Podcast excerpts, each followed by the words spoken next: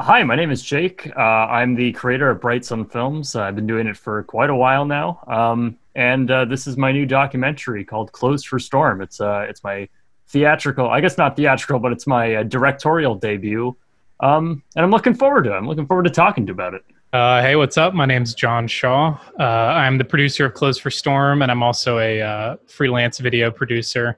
And yeah, I'm excited to be here and talking about Closed for Storm.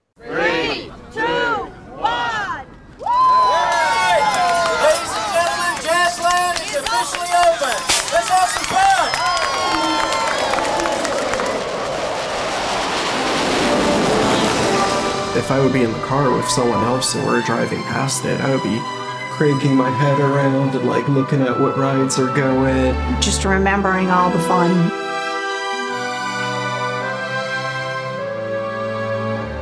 I'll be back soon, unless the hurricane comes and destroys everything. Ha ha ha. Hurricane Katrina is now designated a Category 5 hurricane. It was a feeling of like pure terror.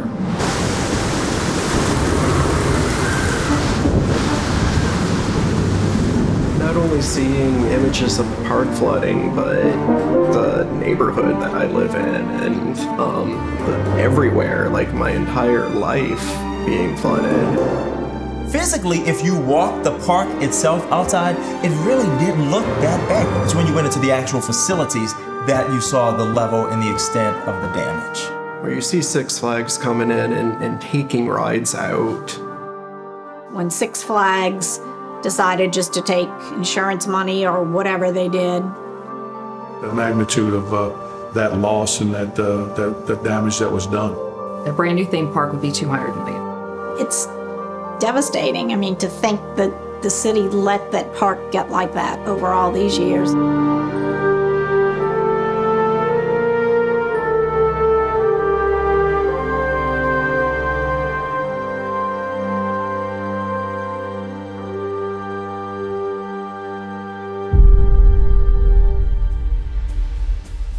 That is the trailer for the soon to be released documentary, Closed for Storm. And this is Factual America. Factual America is produced by Alamo Pictures, a production company specializing in documentaries, television, and shorts about the USA for an international audience. I'm your host, Matthew Sherwood, and every week we look at America through the lens of documentary filmmaking by interviewing filmmakers and experts on the American experience. Subscribe to our mailing list or follow us on Facebook, Instagram, and Twitter at Alamo Pictures to be the first to hear about new productions, to find out where you can see our films, and to connect with our team.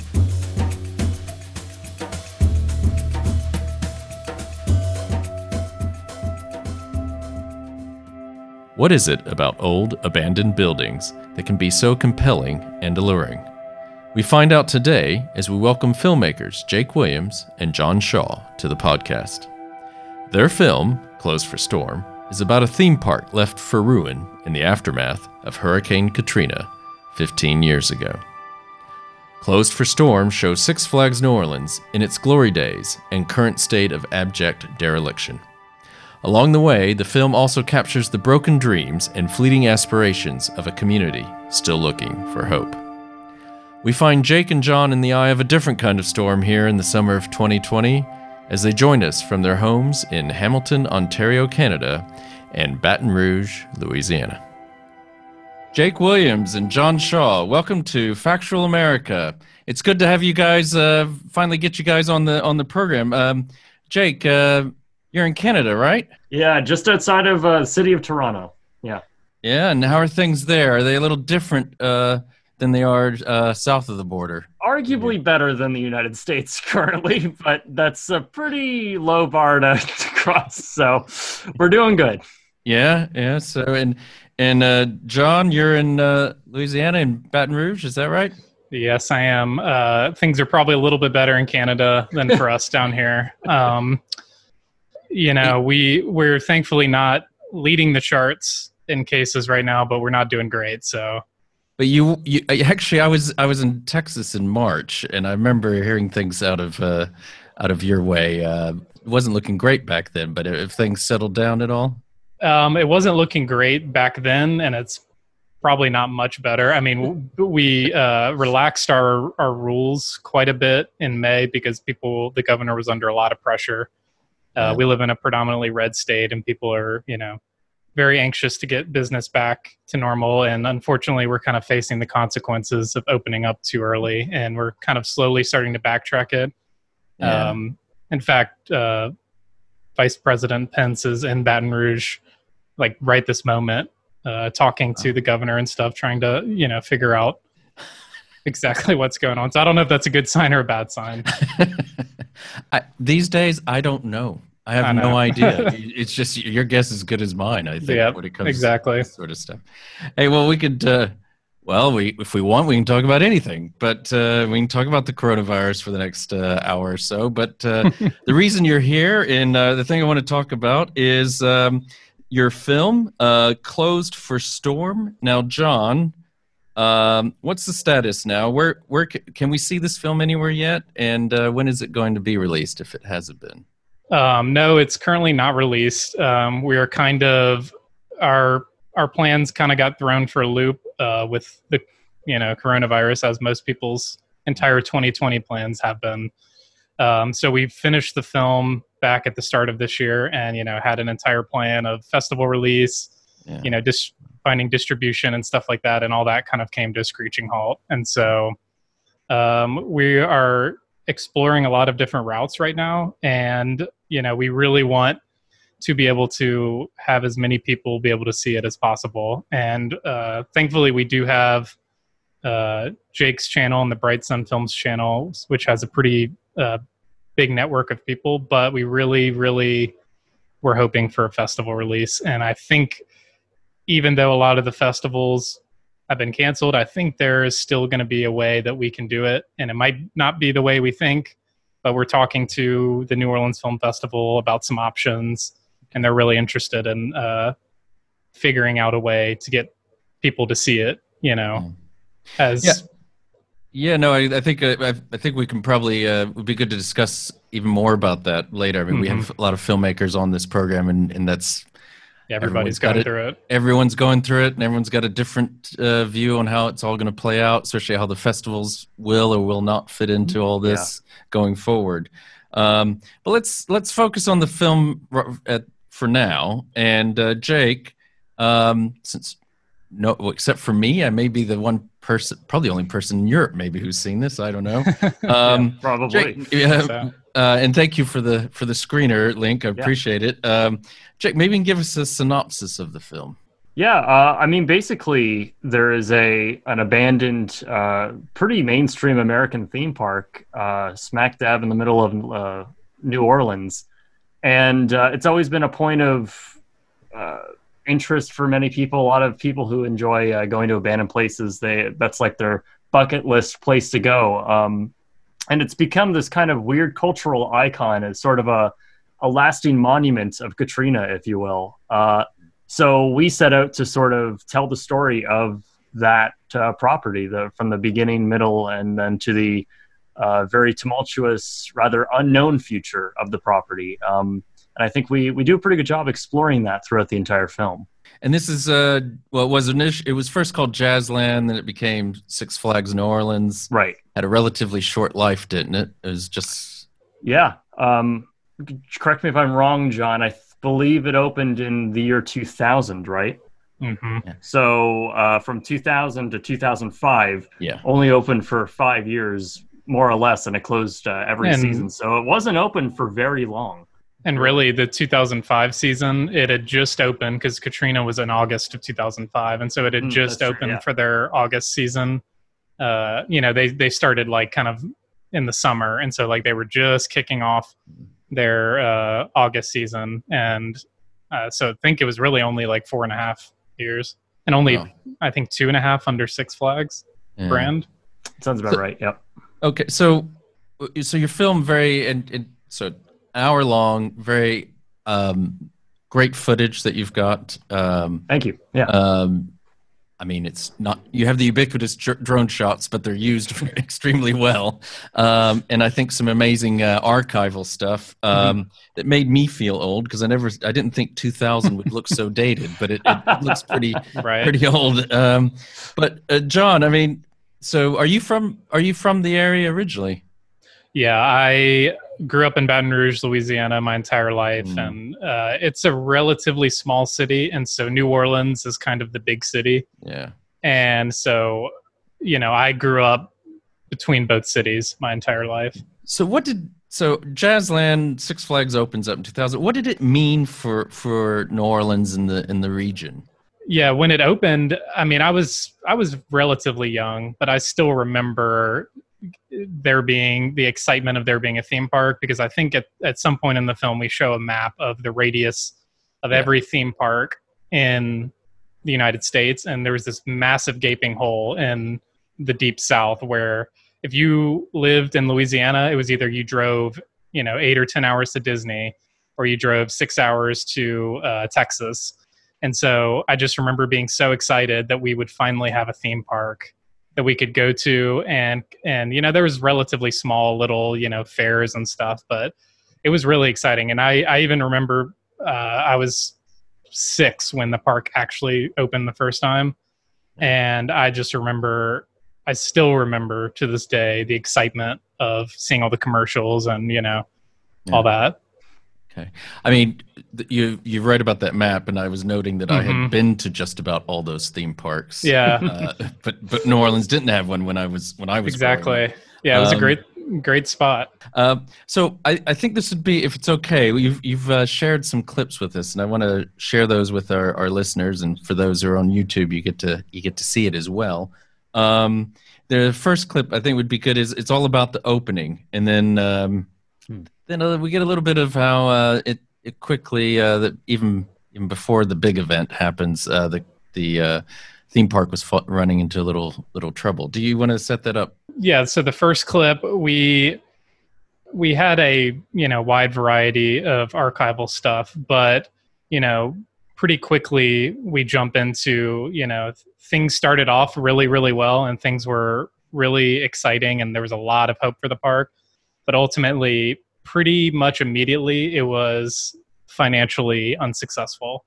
And so and that. It, uh, let me chime in too, uh, John. It, one of the things that a lot of people don't understand, we don't really touch on touch upon in the film, just because there's a lot of moving parts in, in the corporations. But yeah, um, Ogden Entertainment, which was the corporation that was made specifically to run uh, to spearhead their their new park division um, with the new Jazzland Park, uh, they were putting a lot on this. Uh, Jazzland was a a costly endeavor by a local businessman and an, an Ogden Entertainment, a brand new corporation made just for this, was created just so they can operate mm-hmm. this park. So um, not only was it launching a new local major theme park, it was launching a brand new corporation that was supposed to be the next big Universal Studios and Disney and Six Flags. So that's interesting. Yeah, it, there was a lot. Of, there was a lot riding on this park, and there was a lot of enthusiasm with these executives. It was a big gamble too. Yeah. It was a very big gamble. You know, trying to to start essentially this new theme park mm-hmm. empire is what their I guess their plan was. And they were local businessmen, right? Who were had this vision for um, the next Universal yeah, Studios. Yeah, a, a yeah. local businessman um, who uh, who had done a lot of development in New Orleans, and yeah. it was his idea to to build a, a massive theme park in uh, in somewhere in New Orleans because that was that was in their original business plan. As John was saying, the the map of the gaping hole of no theme parks in the Louisiana area. Okay. Almost literally a gap analysis showing there was this gap yeah. in the in the market. Well, let's let's watch that clip or listen to it, and uh, we'll be right back after that. Jazzland was already being publicized as America's newest major theme park, and in many respects, it was. The park had several themed sections, all originating from a central main street made to look like the famous French Quarter. Circling around a main lake in the middle would be Cajun Country, Mardi Gras, Kids Carnival, and most popular, a land themed off a vintage amusement park in New Orleans, Pontchartrain Beach. These lands were comprised of many different flat rides, flume rides, a simulator, two launch towers, an eye catching sky coaster, and four roller coasters. The main attraction, though, was undoubtedly the Mega Zeph, a wooden coaster built on a steel frame, one which was inspired by the Zephyr from New Orleans' very own Pontchartrain Beach. Of course, the Mega Zeph was the signature uh, wooden coaster that we had uh, at, at the facility. I believe, memory serves, it was 110 feet tall at the at the peak of the ride, and it was just it, it was a great experience. I think everybody reacted very positively. First of all, they couldn't believe that we had an amusement park out there. I think families were thrilled with it. And as I said, the size of the park was great. Kids could, could play, you could walk around. You, it wasn't a big Disney that you were worn out at the end of the day. It was, um, I think it was very well received by the, by the community and especially by families if a guest did not necessarily go looking for the, the stories in the newspaper or on television or radio that the park was in bankruptcy, they probably would not have necessarily known that we were. After the uh, the second year and really beginning in the 2002 season, uh, Jazzland did indeed have some financial troubles and it declared bankruptcy at the end of that season. So yeah, I think that's a that's a great great clip there with the uh, got some of the archival uh, footage and how and all the the hopes that uh, sort of Greater New Orleans had about about this opening of the um, of the theme park. Um, Jake, I mean, what what happened next? I mean, the, there's an allusion there to the um, the bankruptcy or financial problems, but things were were starting to look up, weren't they?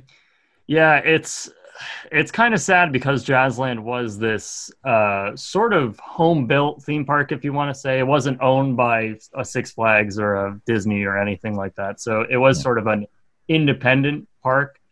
Um, but the facts were it just it wasn't working out. Uh, they weren't seeing the attendance, and they were millions of dollars in liabilities, and uh, they had to declare bankruptcy at, at one point or another. And uh, their only lifeline really was Six Flags, who stepped in and bought the park and uh, turned it into something that they wanted to do. So, really, Jazzland only lasted for a couple of years, and uh, it was quickly turned into the what many thought was the corporate theme park or the, the corporate side of, of everything that uh, that sort of stepped in and and uh, swayed all the local politicians and sort of made it to what they wanted. I mean, that's good just because a lot of our listeners may not know. I, I do just because I grew up in Texas, but mm-hmm. Six Flags is a big uh, corporate, or was at least. I don't know where they if they still exist even, um, uh, Jake. But they uh, big chain of uh, massive, big, large theme parks in the in yeah the Six Six Flags, if I'm not mistaken, is the second largest theme park operator uh, potentially in the world, definitely in the United States. Okay. Mm-hmm. Um, and they've uh, they've operated theme parks in the United States for a long time. Uh, they have theme parks all across the states, um, and even now they're expanding in China. And I, I believe they had a mm-hmm. European division at one point uh, prior to the bankruptcy they went through later on after Katrina. So they were a, a, big company. They had a lot of capital, and when they bought Jazzland, they were going through one of their expansions when they were just buying up all these parks across yeah. the country and world uh, and making and branding them into a Six Flags park. Okay. So things are starting to look uh, look up. Six Flags is on the case, uh, investing, put in new some new roller coasters.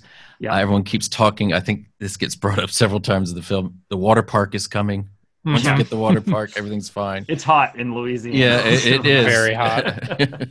um, uh, but John, and since you live there locally, um, then we had uh, Hurricane Katrina. So yes, we did. It's almost 15 years to the day. We're about mm-hmm. a month away from the anniversary. Mm-hmm. Um, what was it like to live through that? What do you remember? Um, so I was going into sixth grade when it happened, and I remember, you know, I was still pretty young, and so when you're that age, you don't exactly know what's going on, but I it's still such a traumatic memory and such a vivid memory that I you know remember it, and so you know I just remember the big you know small things to start. You know we were we were used to hurricanes here, and essentially for us in Baton Rouge. It felt like another hurricane. Like it just felt like a bad hurricane. We have one every two or three years. There's some trees down, flooding, powers out, you know. So we went through that and it was kind of like, all right, let's start picking up the pieces. And uh, my dad had a solar generator at the time. And so we had all my whole family kind of gathered in the living room and with my grandparents who lived in New Orleans at the time and um, a couple other people that were coming to stay at our house, which is kind of like a usual thing when, when the, a hurricane hits, everyone kind of piles into the person's house who has a mm-hmm. generator and air conditioning and stuff. And so I just remember turning on, we turned on the TV for like an hour or two every night because that's all the, you know, g- generator power we had. And we were all sitting around this TV and started, because initially, you know, there was no social media, there was no very rough internet coverage, mm-hmm. and there wasn't a lot of information coming out. And then I just remember slowly things started to turn, and it was like, okay, wait, you know, New Orleans is taking a lot of water. And then I just remember, you know, the whole mood shifted, especially with my parents, and I didn't quite, you know, grasp the severity of the situation, but. Mm. I just remember um, watching the news every night and you know thinking how like i just remember this thought of like there's just no way this city like it you know everyone's just gonna have to move out and they're gonna have to bulldoze the whole city because those images and seeing that it's just like there's no way anyone could come back from this. And it was just that feeling for days and days. Yeah i mean those images will i don't think any of us will forget any of those images oh no. coming out. But the uh, the thing, the one image I don't recall seeing, which you've got a lot of in the film, um, uh, Jake, is certainly the park under. Well, not literally underwater, but it's it's yeah. certainly standing in water. Um, and then that takes us to where we are today. I think, Jake. I mean, what is? Um, I mean, so what's happened? Maybe you can bring us up to. So we're kind of showing the timeline here, just very right. traditional narrative, but. Uh, Hurricane Katrina happens, and then that's pretty much it for the park, and that brings us to the current day, doesn't it? Yeah. Uh, when Katrina was happening, nobody except the park employees, their minds weren't really on what the theme park was doing during that time. They had bigger fish to fry, obviously. yeah. Uh, so once the the helicopter images started coming out of the theme park underwater, it was it was staggering, and um, obviously with that much salt water uh, standing still about seven feet uh, surrounding the park for weeks on end, slowly draining, uh, it's going to cause serious damage. And um, the the rides, I, there's a whole scandal through the whole thing. We sort of touched on yeah. that in the movie, yeah. but uh, uh, to cut it short, Six Flags had a inevitably decided that they didn't want to own the park anymore. They were going through their own financial difficulties, so uh, they just said, "You know what? Fine, we'll we'll take whatever's valuable and leave." And that's what exactly what they did. They grabbed some roller coasters, literally, um, and left. And they just abandoned the property. Uh, the city bought it off them, sort of. Uh, and now it's the city's problem, and it's been like that since 2005. So now we have this uh, abandoned theme park with most of the stuff still inside. Uh, the water line still from Katrina mm. present everywhere inside the park. That's just stuck in time and uh, and uh, like I mentioned earlier, a, a, a, monument of Katrina, one of the lasting scars of yeah. uh, of New Orleans, really. Uh, I think that takes us to a, a, a second clip because what it is is a little teaser for our uh, listeners and and those who watch uh, uh, of of gives a little uh, little view of what the park kind of looks like today. Uh, and there's a woman who plays a relatively prominent role in this film who leads us through. Mm-hmm. What's and who's she? And maybe you can set up this clip for us, Jake. Yeah, that's uh, yeah, her, name's Patricia, Patricia, and she owns a local laser tag facility. Yeah, that comes out. And, yeah. yeah.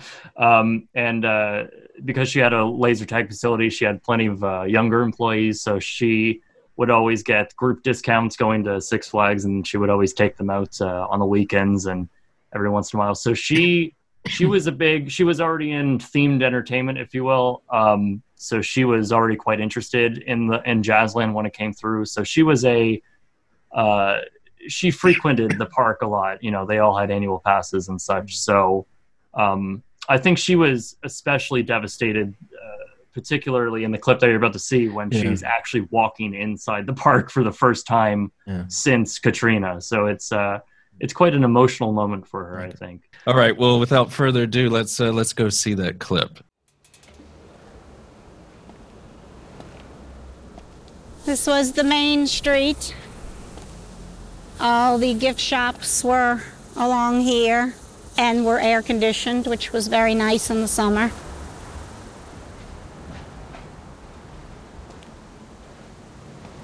This is heartbreaking to see.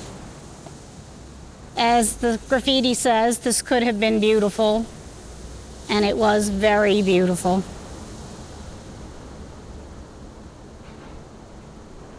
Very sad now. We would come several times a year, had many, many good times out here. So here we are at Mega Zeph. Obviously, the riders waited in here for Mega Zeph to come around this way and pull up here. It is obviously very overgrown and pitiful.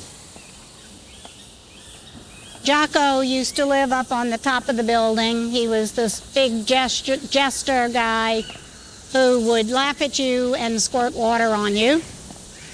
This is where you lined up the queue line here.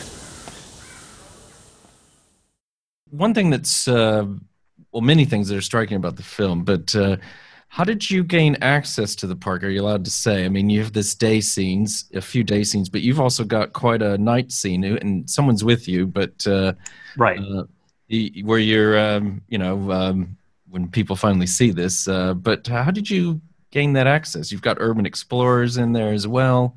Uh, was that a challenge? Yeah, we um, the urban explorers actually were in there illegally. I'll, I'll preface that, but um, yeah.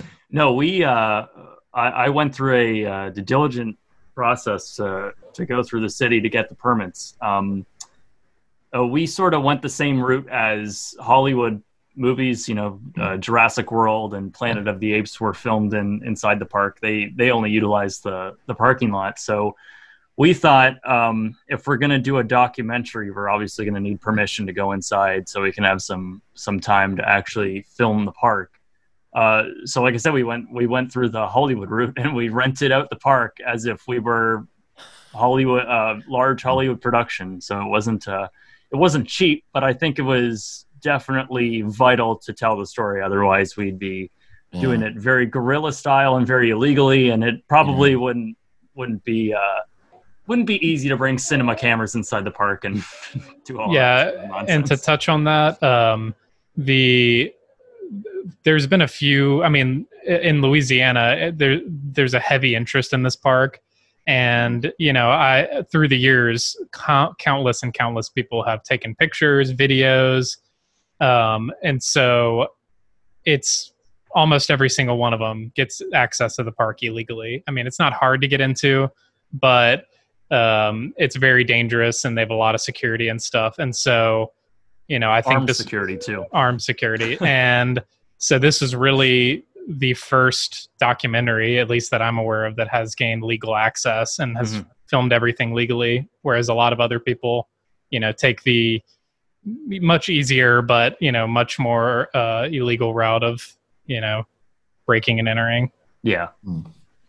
Okay. Well, I think it's, I mean, it's wow. I can't imagine what your people financing this project thought when you told them you had to rent out a. that would be me. yes. well, there you go. You just have to answer to yourself. But, uh, exactly. Uh, um, so, uh, I mean, it's 15 years on. Nothing's changed. Uh, we don't want to give away any endings, though. They're, uh, maybe it's not giving away anything that's to say that things are still kind of yeah. still very much up in the air. Um, but uh, there's talk about even demolition. Uh, and then, uh, John, we've got this f- third clip that uh, we'll we'll share with uh, listeners, um, and it uh, starts off with discussing about New Orleans East. And maybe uh, since you're the local boy, you can give us a little bit of a introduction what what that's about. Why you know maybe for those who of us who are not that familiar with mm-hmm. New Orleans, why what's what is it about New Orleans East? And then um, Sure, sure. Uh, New Orleans East is is a very different part of New Orleans. It's a very uh, suburban, low income part of New Orleans that is generally in a pretty big flood zone. Um, there's a lot of different neighborhoods that make it up, but for the most part, I'm sure everyone's heard of the Lower Ninth Ward, uh, which you know receives some of the worst flooding. But for the most part, it's pretty low income uh, and predominantly uh, it's predominantly low income uh, area of New Orleans, and New Orleans is a very diverse city. Um, but the part of New Orleans East where the park was built uh, in general, the residents were told, you know, hey, if you buy your property out here, your Mm-hmm. value is going to go up because look at, you know, houses in Orlando around Disney World. You know, it's like that was the plan of you buy your house here, you are going to increase in value. The park's going to turn into a resort. It's going to take, I mean, you know, there's so much land out there and it's so cheap that all these people, and so now when you go out there, it's almost, it's like a ghost town. There's the park, and then there's these random little neighborhoods where you could tell were built around the same time. And I think one of them, one of, in the clip, we're driving through one of them, and we interview a resident who lives by the park. And uh, yeah, so for the most part, it's it's uh, it's a very different part of New Orleans than you see, you know, the French Quarter and Bourbon Street and stuff. Okay.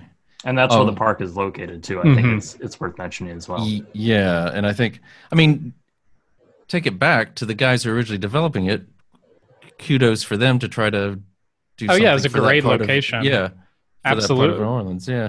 Um, So, uh, well, why don't we do that? We're going to give our listeners uh, a bit of a a bit of a break, uh, and while they're having that break, they can uh, listen and or watch uh, this this clip from Closed for Storm, and we'll be back with Factual America in a, in a couple minutes. You're listening to Factual America. Subscribe to our mailing list or follow us on Facebook, Instagram, or Twitter at Alamo Pictures to keep up to date with new releases or upcoming shows. Check out the show notes to learn more about the program, our guests, and the team behind the production. Now back to Factual America. The people in New Orleans East are not given credit for the quality of life that they really do have. It's a nice neighborhood. There are great people that live in New Orleans East. But you see comments all the time about crime or trash or something that's always so negative from people that haven't even driven there, that don't know what's there. You know, it's a nice neighborhood and they're wonderful people, but they're having to fight this perception issue. City Hall employees should never be put in a position where they're making development decisions. That was some of the things that the developers sold us with, saying, "Oh, it's going to be just like you living a block away from Disney World, and your property value will soar." Um, but since Katrina, 2005, it's been sitting, you know, dormant, empty, in ruin since that time. So, how is that going to make a positive effect on your, uh, on your, on your home and your value of your home when you got an eyesore like this?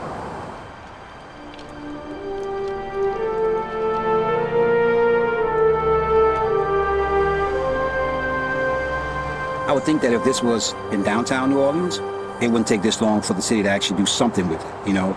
By being out here in this neighborhood or whatever, you know, I guess they're just taking their time. You know, we're talking 2005 and now we're in 2020. You take a walk up on my deck and you take a look over the back, and what I remember seeing years ago was a bunch of forested, beautiful. So now you come up here, and of course, with the first 100, 100 200 feet, you see the trees, but then you see a parking lot that's empty with rusted out lights, and then you see the roller coaster off in the distance that's sitting dormant and it's just sitting there whatever. You know, uh, we just would hope that would, the city would do something with it. Welcome back to Factual America. I'm with Jake Williams, director, writer, and narrator, and John Shaw, producer of Closed for Storm. Uh, Jake, we've been talking about Jazzland, or actually uh, Six Flags New Orleans, the theme park, the iconic theme park that lies uh, derelict in there in New Orleans. Yes. And that is the subject of this film. But I mean, like all good documentaries, uh, what is this film really about beyond uh, being a monument to to Katrina's lasting damage? I mean, there there's a lot of issues I think we touch upon. Um, one before the break we were just talking about is is sort of the the promise of wealth and uh, property value to the people, uh, often the poorest communities in New Orleans East that were uh, that surrounded the park, where they were promised uh, higher property value, and now they probably likely have lower property value um, after all said everything was said and done.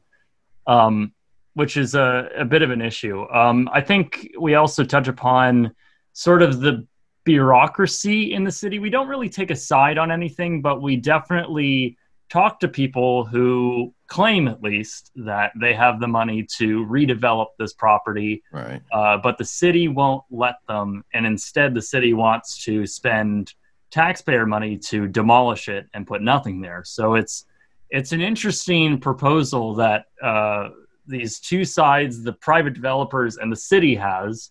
Um, so it's yeah, it's uh, it's a bit of an issue, and I think everyone in New Orleans uh, and everyone at home, I think, would likely side with the uh, developers. Yet it, it's it's sort of unclear as to why the city chooses to to go this way, and I think that's something we we pose as a question rather than an answer, I guess. Yeah.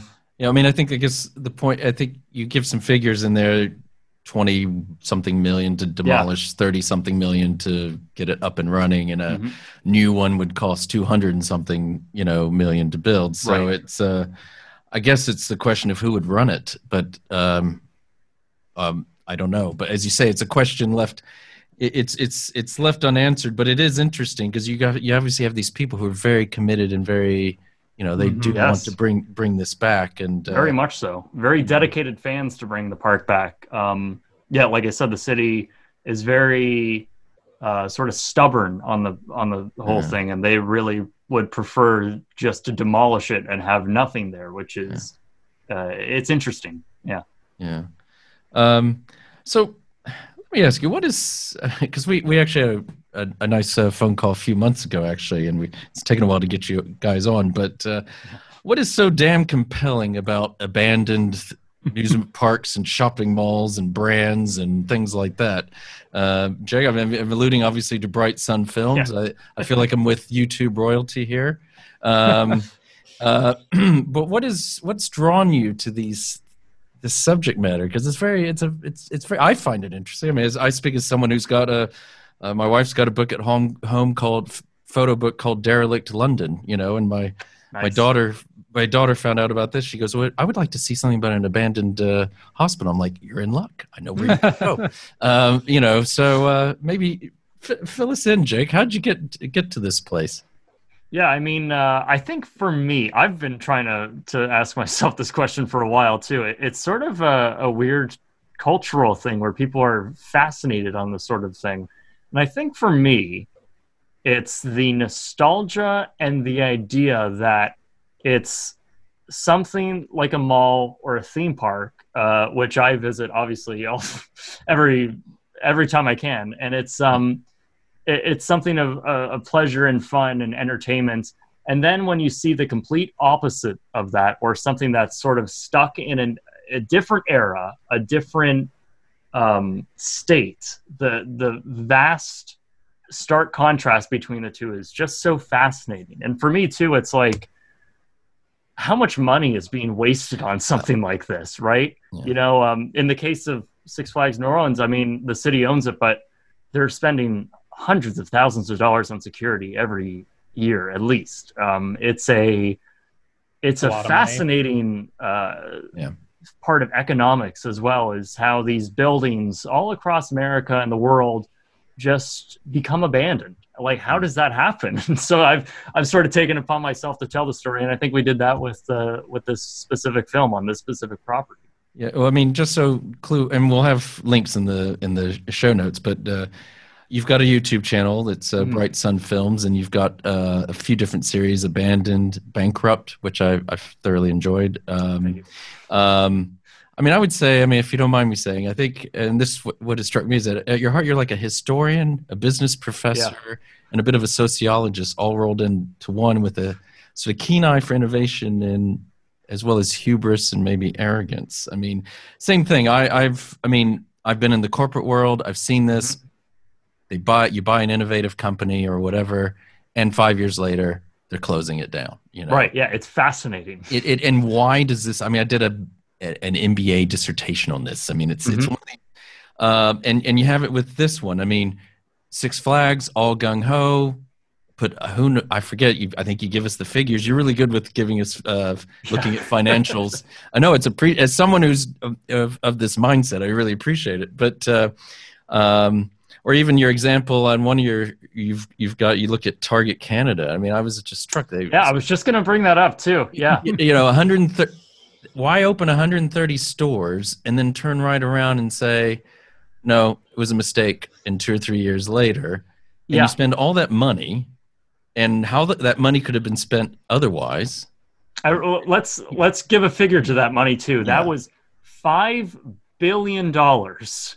Yeah. transition. I just I just did a whole thing on on Target Canada a Yeah. couple weeks ago too. Um, five billion dollars to enter a country with supposedly a business plan, opening I like you said 135 stores or something like that across the country.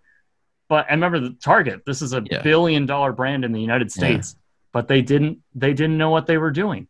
Yeah. So two I think it was two years later, closed everything, cut their losses five billion dollars down the drain, and they abandoned all their stores in Canada. It's Um, insane. it is i mean you- you'd think well maybe 10 stores in the maybe the toronto Right. area or something Yeah. but but you know i mean not, this is not meant to be a business school class or something but you know it's it's but it but it is compelling because i mean i find it Mm-hmm. it's just that you know you think about it, well instead of spending that money how's you know how that from a from a um, from society resource standpoint you know Yes.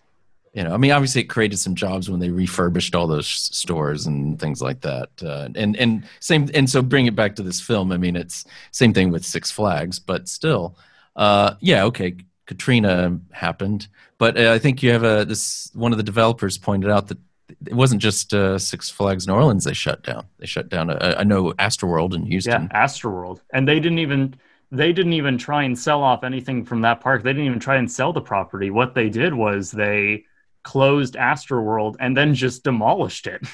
they didn't do anything with it. They they thought it would be more financially viable, which it ended up not being, by the way.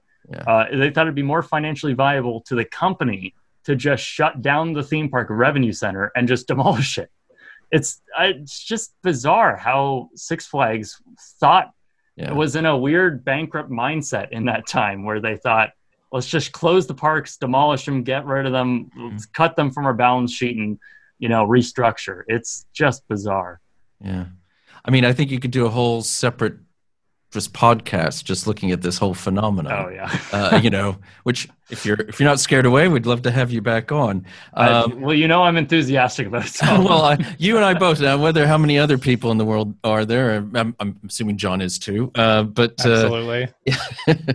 um, so, uh, uh, Jake, you made reference to this, and then um, that uh, this is your uh, directorial debut, at least from a feature length. So, is this is, something yes. that you're? This is this where your uh, career's heading, or at least where Bright Sun Films is heading in terms? I'd like, to, yeah, I, I mean, I'd like to think so. I've uh, I've had a an inkling to do a, a feature documentary for a while, um, and I guess uh, YouTube has sort of been taking up all my time since then. And uh, the the idea of making a, a feature film on Six Flags sort of fell into my lap, and then all my friends in Los Angeles they started pushing me to make it even something bigger and better, and you know, start using these cameras and and Yeah. bring it to Los Angeles. We'll edit it and do sound mixing and all that. So it, it started out as a very small project. I thought I was just going to film it on an A7S and call it a day, but it ended up turning out to be this huge other different thing. And especially for me, who uh, I've done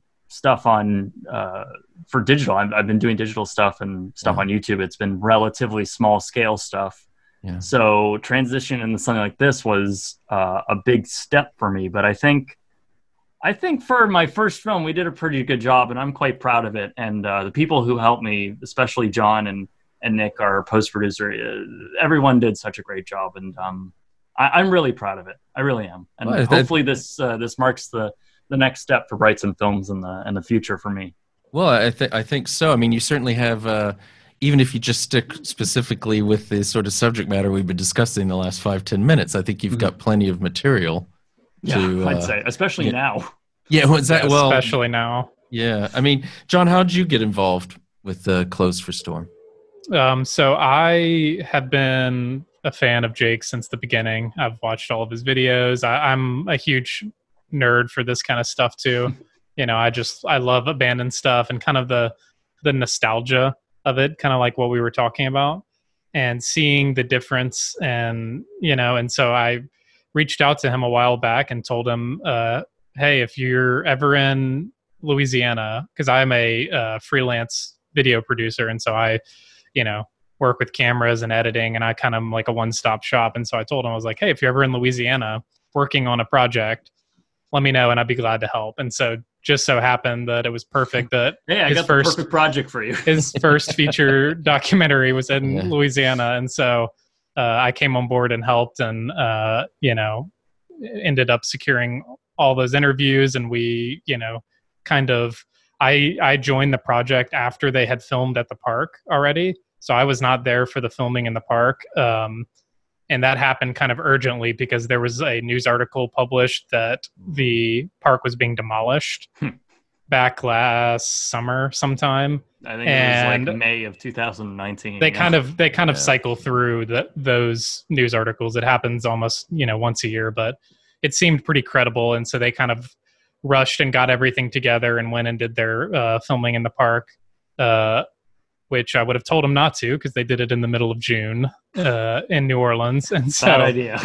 yeah i wish i wish i'd been involved then and told them hey maybe uh, wait you know a few months. But it worked out great because then uh, i was able to get involved and uh, we went back a few times and you know filmed the interviews and kind of did a lot of the rest uh, of the film. And um, yeah it was i it was an awesome project and i really really enjoyed being part of it and you know still being part of it And and John, what are some of the besides COVID, obviously, but what have been some of the biggest challenges in making this this film?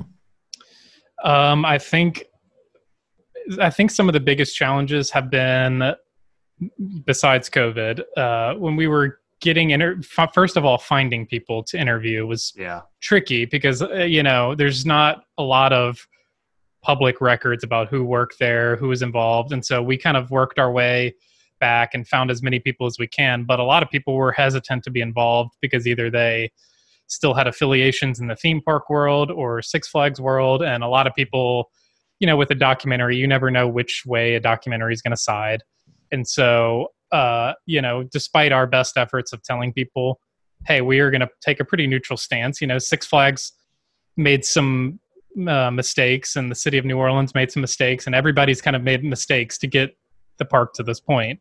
So we're not tossing any blame at anybody in this documentary. Yeah. But I think a lot of people were concerned about that, and so I think um, that was a that was a challenge we faced in terms of finding interviews, and then I'm sure the actual filming at the park had its own set of challenges, just physical challenges of the heat, the wildlife, the bugs, the you know.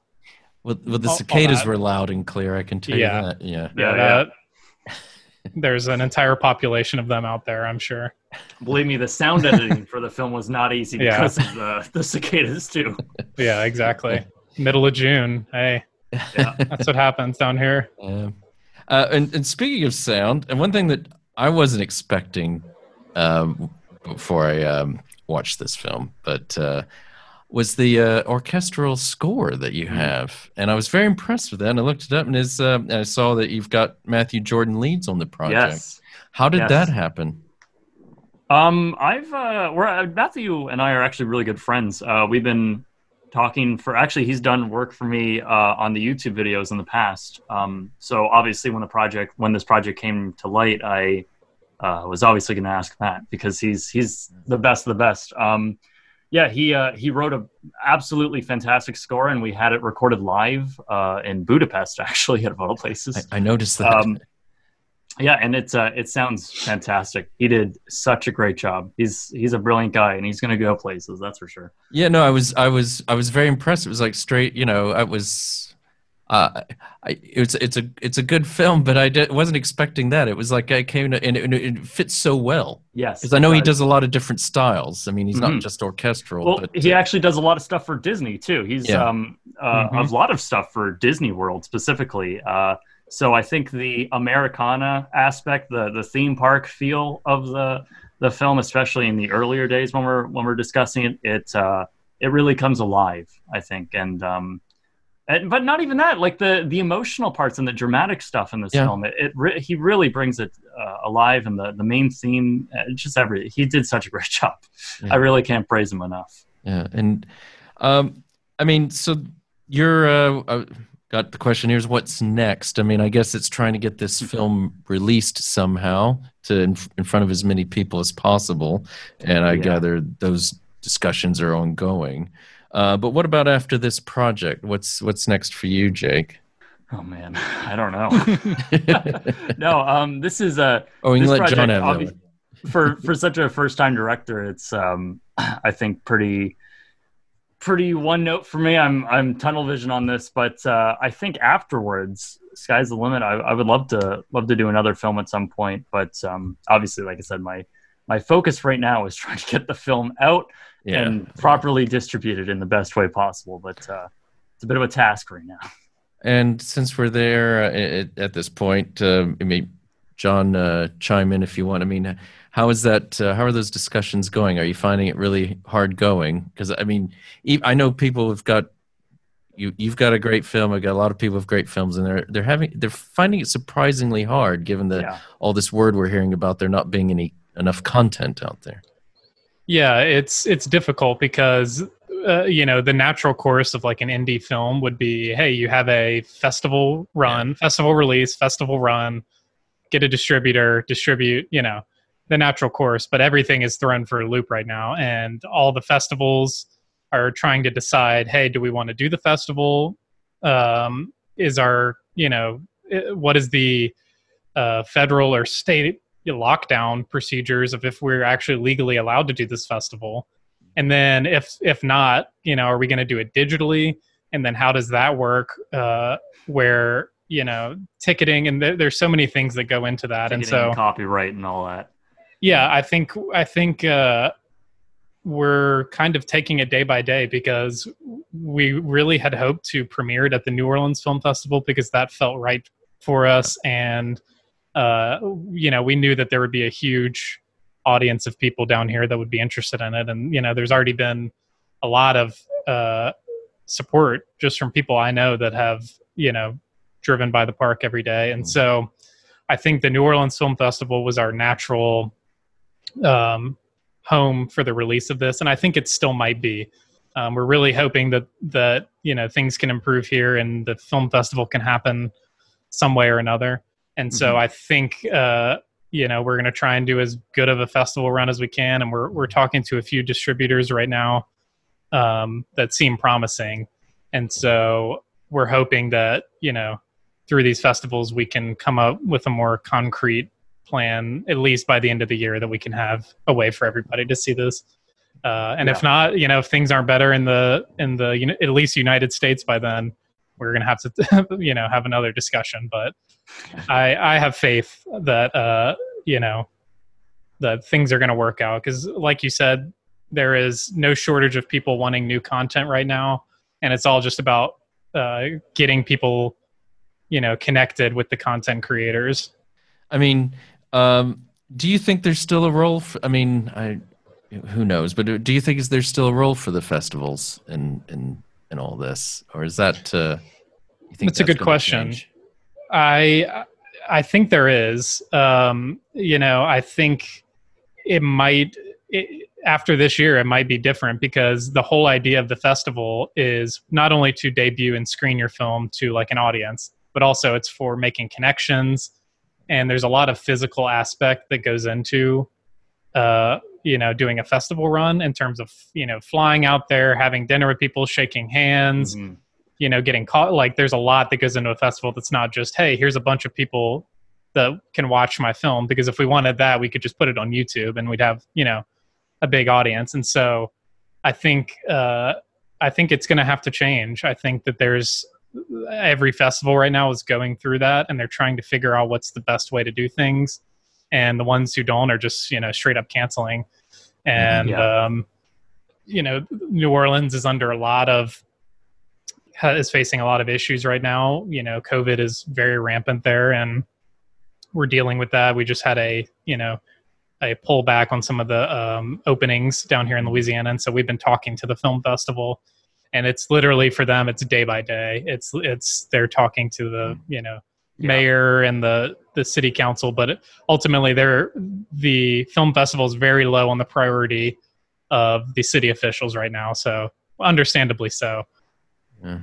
I mean, it's going to be tough. Yeah. Mm-hmm. I mean, Jake, I want to uh, then turn this to you because uh, given what we were discussing and things you've done on your um, on um, on for Bright Sun as well, mm-hmm. and and I think you, if I may say, a bit of a maybe an outsider's perspective in terms of the film industry. Yeah, and, no, I definitely uh, say that. Yeah, and uh, I mean, it's, it's meant as a compliment. Uh, and then, um, and I think you've probably got an eye for innovation, or certainly an eye for where um, certainly businesses have gotten things wrong. Mm-hmm. Uh, what do you just generally the? I mean, do you see the film industry? Is it ripe for disruption? You think? I don't. Well, you know, you're seeing a shift right now with studios who are not even are choosing not even to do a theatrical run. They're doing straight to to streaming, which is right. the next big um, the next big shift, I guess you would say. Who knows if it's the future because we've been talking about doing all these streaming services for a while, and now you yeah. see uh, services like Quibi, which will be a great episode of a bankrupt one day. I'm telling you this, um, who are you know it, launched with a billion dollars behind it. Uh, yeah. Jeffrey Katzenberg is you know the creator, and it's not doing very well at all. That's what I hear. Yeah, I think yeah. the newest Washington Post article came out with they have 72,000 active users on it or um, paid users on it right now, which is abysmal. Yeah. So it's it's interesting um, to see who is going to survive and who isn't. Yeah. Uh, you've seen like Go90. I remember Verizon. That was their version mm-hmm. of a streaming service back in 2011 or whatever. So Disney Plus, Netflix, uh, who knows if Peacock's going to do well, and the others, they're all seeming to get the market share. However, what about the other studios and what they're going to do? It, it's it's interesting to see whether or not movie theaters are even going to be around in the next oh. couple of years as well, because they are hemorrhaging money at a horrifying rate, and people who love going to theaters is it, it may uh, it may boil down to uh, independent theaters at, at one point in the next ten years. So um, yeah, it's uh, it's interesting to see where the industry is going. And you would think right now, uh, like you guys had mentioned, that all these uh, companies and networks they would be buying up content right now. But in fact, there's they're still uh, pretty gung ho on making their own original contents, which I I think is their way of uh, of trying to diversify their own streaming services. Disney Plus is mm-hmm. is uh, very gung ho about making their own content for their streaming services. So yeah, it's uh, it's going to be interesting to see where the industry shifts, especially after this, because I think COVID is going to be uh, a, quite a pivotal moment in all of this. That's what's going to be interesting, I think, going forward when we're talking about that shift is that you know everyone's going to want their own streaming service and everyone's going to want their own content, and then it's going to get to the point where um, everything. I think there's going to be this war, kind of like uh, of all the streaming service. I mean, we're already seeing it, mm. but I think it's going to get even worse where everyone is producing their own content for their own streaming service and yeah. it's going to essentially be like uh you know like where everyone's paying for cable television all over again with all exactly. these different or all even these different f- streaming services yeah or even go further back it's almost like the old uh the broadcast networks isn't it mm-hmm. it's like yeah, you got right. your your few main ones and then that's yeah. it yeah you're gonna and, oh sorry john go ahead no, I was just going to say, and it, it all, all, it does is make it even harder for independent yeah. people. Yeah. I think it's going to be do, very. Do you guys know about Quibi? Have you guys uh, done your research on it? Yeah, well, we uh, so the answer is no. I mean, in the sense of the proper research, we did. You know, we we heard about it. We knew it was coming out, mm-hmm. and so talking to people. Oh, well, here, you know, because we actually have some um, some shorts. Um, and we're oh well maybe we can get the shorts onto Quibi, but then you know everything I've uh, haven't heard too many good things about Quibi. First of all, I don't even know, I don't know how to approach them, and if you know, and I don't know who is allowed to approach them in terms of uh, you know I. I, I don't know. I don't really know how a lot of these. Uh, it kind of gets back to this thing you were saying, sort of business plans. I don't know what kind of business plans these these people are working with, basically. Right. Yeah. If um, I mean, there's a there's a great Wall Street Journal uh, article about them that just came out. It's it is just fascinating. What how they thought this was going to to work and how they thought it was going to succeed. It uh, it, has been a, a, whole calamity. So I think it'll be a good episode of Bankrupt one day for me okay. because it is. Uh, oh yeah, it's good. It's, yeah, absolutely. And you said that was in the Wall Street Journal recently. I'll go have a look. I, I think yeah, I think it was Wall Street Journal that posted it. Yeah, I'm sure I can find it. Yeah, no, I think it'd be very interesting. I think it's the whole. I mean, it's a horrible situation we're all in, obviously in the world's end, and yeah. it's affecting a lot of people. But uh, it is a very interesting time because of everything, how things are going to be changing. And I think yeah, everything, every single week, there's something that uh, that is unprecedented that's ever happened. Especially John and I are both very young, so it's like. Yeah. We're, we're growing up in this whole new era of, of everything. It's like growing up through the, the Spanish flu. It's bizarre to see how everything is changing and uh and again, it's got to be even year to make a movie yeah yeah and it's got to be even more bizarre for the two of you like witnessing what's happening in america but not being here you know and seeing yeah. you know I, it's it's it's a whole different perspective i'm sure i'm sure we everyone here looks a lot crazier uh actually yeah. i don't know i don't know that we look crazier than we are because things are pretty I, crazy down here I think what has happened is a bit of a um, maybe some of the veneer of. Mm-hmm. I mean, mm-hmm. I mean, I live in Europe, and yeah, it can be very frustrating because Europeans have always got this view of the U.S. which is a bit yeah, yeah. distorted, and uh, and and I think there's plenty of things to be critical about, but they often criticize the wrong things. I would say sometimes, but uh, but I think what has happened is you got a bit of the veneers been taken off, and um, Absolutely. In, in, that sense, the U.S. is really not looking that much different than a lot of other other places. I mean, in that, not necessarily in a good way, if you know what I mean. I mean, you know, mm-hmm. you've got uh, we've got riots in Serbia, and we've got things going on yeah. in other countries, and and you know, um, the scenes in sort of the Midwest, and people storm, you know, practically storming state houses in Ohio yeah. and Michigan and places like that. Um, but I think that's what so know. many foreigners uh, get angry about is because the United States always, or at least citizens of it, always like to pra- uh, preach that they're better than every other country, or mm-hmm. the best country in the world. But so, then you see this these series of events that, like you said, uh, very much parallel other yeah, exactly. countries. Yeah. I mean, it's interesting. We had a uh, we had the guys from the we had there's a Baywatch documentary that's going to come out. Mm. And, oh, cool! Uh, huh. And we did a podcast on that a few weeks ago, and uh, so the guy uh, Jeremy Jackson, who was one of the actors on the show, was uh, there, and he's like he, he's talking about what it was like to go to the to Europe in the '90s as a teenager with David mm-hmm. Hasselhoff, you know, and uh, and he picks a paints a very bleak picture of Europe that I think is a bit exaggerated. But he, even then, he turns around and he goes, "But now we realize that." They were not as good as we thought, and uh, you know, it's it, sort of the uh, crows are coming home to roost. I mean, it's um, yeah, it is a crazy. At 2020 is just absolutely one of the. It's got to be the maddest years, craziest years that any it's of us, no matter how old you are, yeah, uh, are gonna ever ever live through. I would hope. Um, but I mean, it's from my own personal standpoint. Given when I grew up, I mean, I'm I realize now that stuff that was happening in the 80s and 90s, which relatively was so tame, that, that yeah, those right. were the those were the exceptional decades. Yeah. Mm-hmm.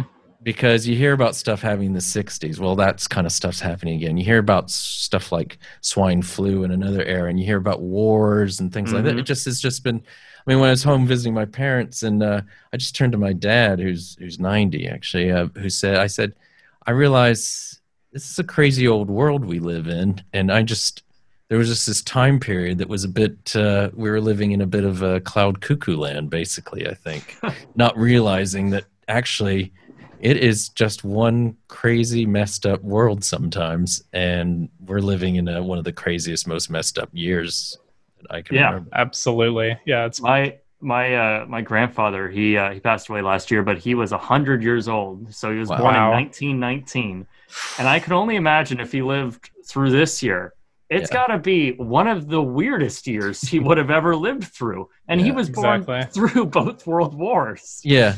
Yeah. So it's it's just bizarre. It's this year is crazy.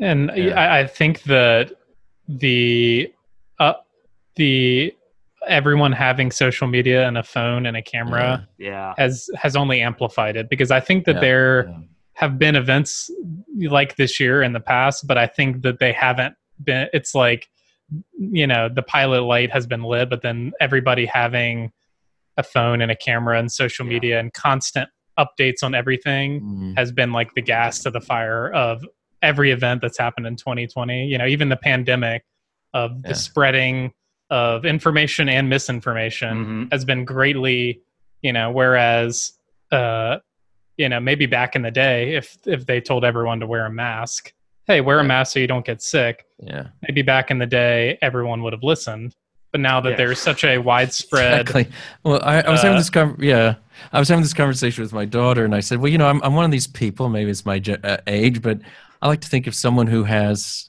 you know, it's right to be skeptical, but if I think if someone's got lots of degrees and done a lot of research and Mhm. you know and tests Yes. and things like that, and they tell you, give you advice that uh, it would be Probably better listen. off wearing a mask or something, then you you tend to listen to them.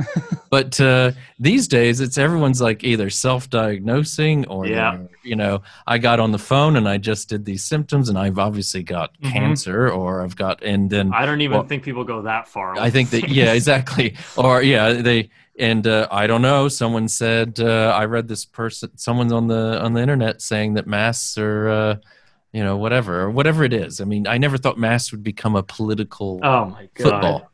You know, Yeah, it's it's the ease that information and misinformation can now be spread is the reason that I think we're in the state that we're in because I don't think that if I don't think if misinformation had a way to spread, I think that everybody would listen to Yeah. doctors and listen to Yeah. you know people who have done research and are knowledgeable on the topic when they say hey ma- maybe a mask will help slow the spread of this disease i don't think it would be i think it'd be a non-issue Well, I think I think people now nowadays they choose the facts that they want, uh, Mhm. regardless of whether or not it's true. But I think also there's a side of people who have just been so badgered down by what is true and what isn't, Mhm. and you know all these people who don't trust anyone anymore. So it's like there's this severe mistrust among the citizens of. I mean, I would assume it's only America. In the UK, is it? Are people at the same level afraid to wear masks? No, I think in the UK, UK is a very unique. Uh, well, every country's unique, and uh, Yeah. but I think.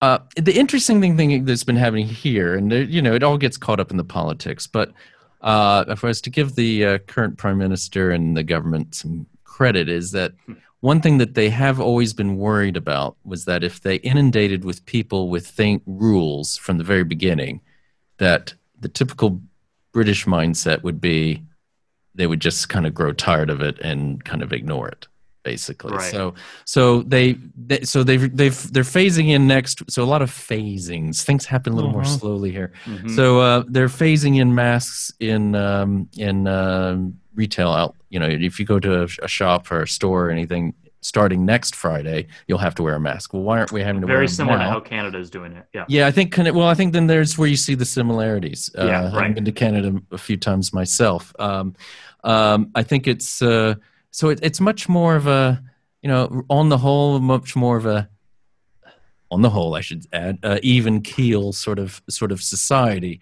Um, so, pe- but at the same time, um, you know, I think. Uh, uh, let's face it, it's summer. It's it's it's Britain. Yeah. And uh, it's hot it's hot you know it's finally warming up and you only get five ten good days a year really if you think about it Or it's not uh, raining. you go you're going to want to go out you know you're going to and you know and everyone be damned i'm going out i mean uh, so um but uh, I, w- I will say that it's one of those places where uh, people like to keep their social distance in the uk generally naturally I think. so so i think it's in that sense it's it's it's actually worked out quite well there's a i mean it's it's just like one really long extended christmas in some ways in that you know we're used to taking our week off or whatever around christmas time and just being holed up in our houses and that's uh, Right.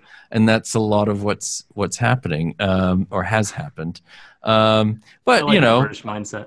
Yeah, I, I, I drive I drive to the studio uh, every. Uh, I'm about 45 minutes away from where I live, and uh, each time there's a little more there's a few more cars on the road and uh, this sort of thing so i think there's a there's also a also a realization that this can't i mean you have to be prudent but this can't last forever Yeah, right. you know because then you think about what are the dam you know people are already talking about well if the economy contracts by this much what what are the health uh, um, consequences of that? Yeah, you right. know, with rising poverty um, i mean one thing about the national health service here is that immediately all not you know uh, elective surgeries were gone. I mean uh, i had for one reason or another had to go into a hospital a few months ago and it was almost like one of your um, films, but you- you're sh- you know from Bright Sun Films, uh, the place was absolutely empty. Really? You know, I was literally in an empty hospital, uh, going to the one place I had to go to for a, for a blood test, but otherwise it was and it was just eerie. Um, so you know they've been able to do that. They're not worried about being overwhelmed yet or ever maybe. Um, but I think people also realize people aren't going in to get tested for other things, and Yeah, you know right. it's start it's, start- it's going to start having an impact that way. So, uh, in many ways, we're all we're all in this together. We're all flying blind, and um, you know, uh, I think you just have to make the best of a of of, of a the worst situation. Uh, Yeah. you know, and uh, I think that's what people are trying to do. And uh, yeah, it sometimes does seem a little bit crazy back in back in the United States. It's not exactly the best case scenario, especially in the United States, but uh, yeah and how this election you know not and i'm not, not trying to get political but i mean just just even the practicality of holding the election how Yeah, that's right. going to all work out you know and that Yeah. of course that's going to turn into a political issue as well. well yeah and i there was a, on the car over here on the radio on the uh, on the way over here uh, some U.S. academic law professor talking about the uh, potential for lawsuits and how that could all f- play out in November. Um, yeah you know. it's it's it's been crazy here because i feel like uh you know i feel like i'm living in a movie for the first part uh That's like know. living in Contagion. That's what it is. L- literally I finally saw that the other day. yeah it's Aren't scary The, the similarities are insane, though, aren't they? it, it was i watched it with my family and everyone's just we're just our jaws were dropping i mean it was just like i mean it was absolutely i mean give soderbergh a lot of credit and, Oh, and everyone else who worked on that film and the, They and the nailed it. Writers, they absolutely nailed it i mean i don't think we realized i mean i didn't see it when it came out in 2011 but uh, uh, if we'd only known i mean uh, Yeah. that, that should have been everyone should have been made to watch that film as soon as this was all declared a pandemic yeah Yeah, I agree. I mean, get granted the the virus in that film is a little little more deadly. I Yeah. think they say in the film it's like forty percent fatality rate. Yeah, something, it's it's okay. It's a film. It's it's it's fiction. Uh you know, you you know within a day or two that you've got it, and you drop Right, dead within a couple days, and it's you know. So there's these differences, but you know the the subtleties of how he's the the, sh- the shots, even how they always concentrate on someone's hand touching a railing or Yeah, right. Yes, something like yes. that. you And, know, and the misinformation in the film too, Oh, where yeah. they sort of they follow around the the gentleman who is is spreading his own like conspiracy theory. It's like Yeah. it's it's insane, Yeah. except it's the president of the United States that's doing it this time. exactly. And Uh, you know what else is going to be interesting? And I think this might be another Bright Sun Films video, uh, depending on how things go. But uh, with Disney opening back up Oh, uh, God. in in Florida right now, Yeah. um, we, you know, things aren't good in Louisiana, and we are slowly trying to back trace things. But I know Florida, I think, is the leading state right now in terms of like their thousand new cases yesterday. yeah, yeah and so I, I think uh, you're going to be having a video really soon about Disney World, and I'm I'm surprised that because I think in California they didn't open back up, did they? Yeah, they decided not to. Which is that it's interesting, and I, I guess I guess they probably make more money in um, in Florida. I would have. They have so many people on payroll and all that. They're so desperate to open, but Yeah, Okay, well, um, I, I I think I said it, might have said it before, but uh, I have to do mean it this time. Unfortunately, our time's up, uh, guys. Uh, I just wanted to thank both of you, uh, Jake and John, for coming onto the podcast. It's been a joy having you. Uh, just to remind our listeners, we're talking with we've been talking with Jake Williams, director, writer, and narrator, and uh, John Shaw, producer of Closed for Storm. uh, which we hope to see uh, in very soon in the uh, near future. Um, look for them on. Um, we'll look for Bright Sun Films on YouTube. Um, Jake's one of Jake's channels, and uh, I want to give a shout out to This Is Distorted uh, Studios here in Leeds, England. And please remember to like us and share us with your friends and family wherever you happen to listen or watch podcasts. This is Factual America, signing off. You've been listening to Factual America. This podcast is produced by Alamo Pictures, specializing in documentaries, television, and shorts about the USA for international audiences. Head on down to the show notes for more information about today's episode, our guests, and the team behind the podcast. Subscribe to our mailing list or follow us on Facebook, Instagram, and Twitter at Alamo Pictures. Be the first to hear about new productions, festivals showing our films, and to connect with our team. Our homepage is alamopictures.co.uk.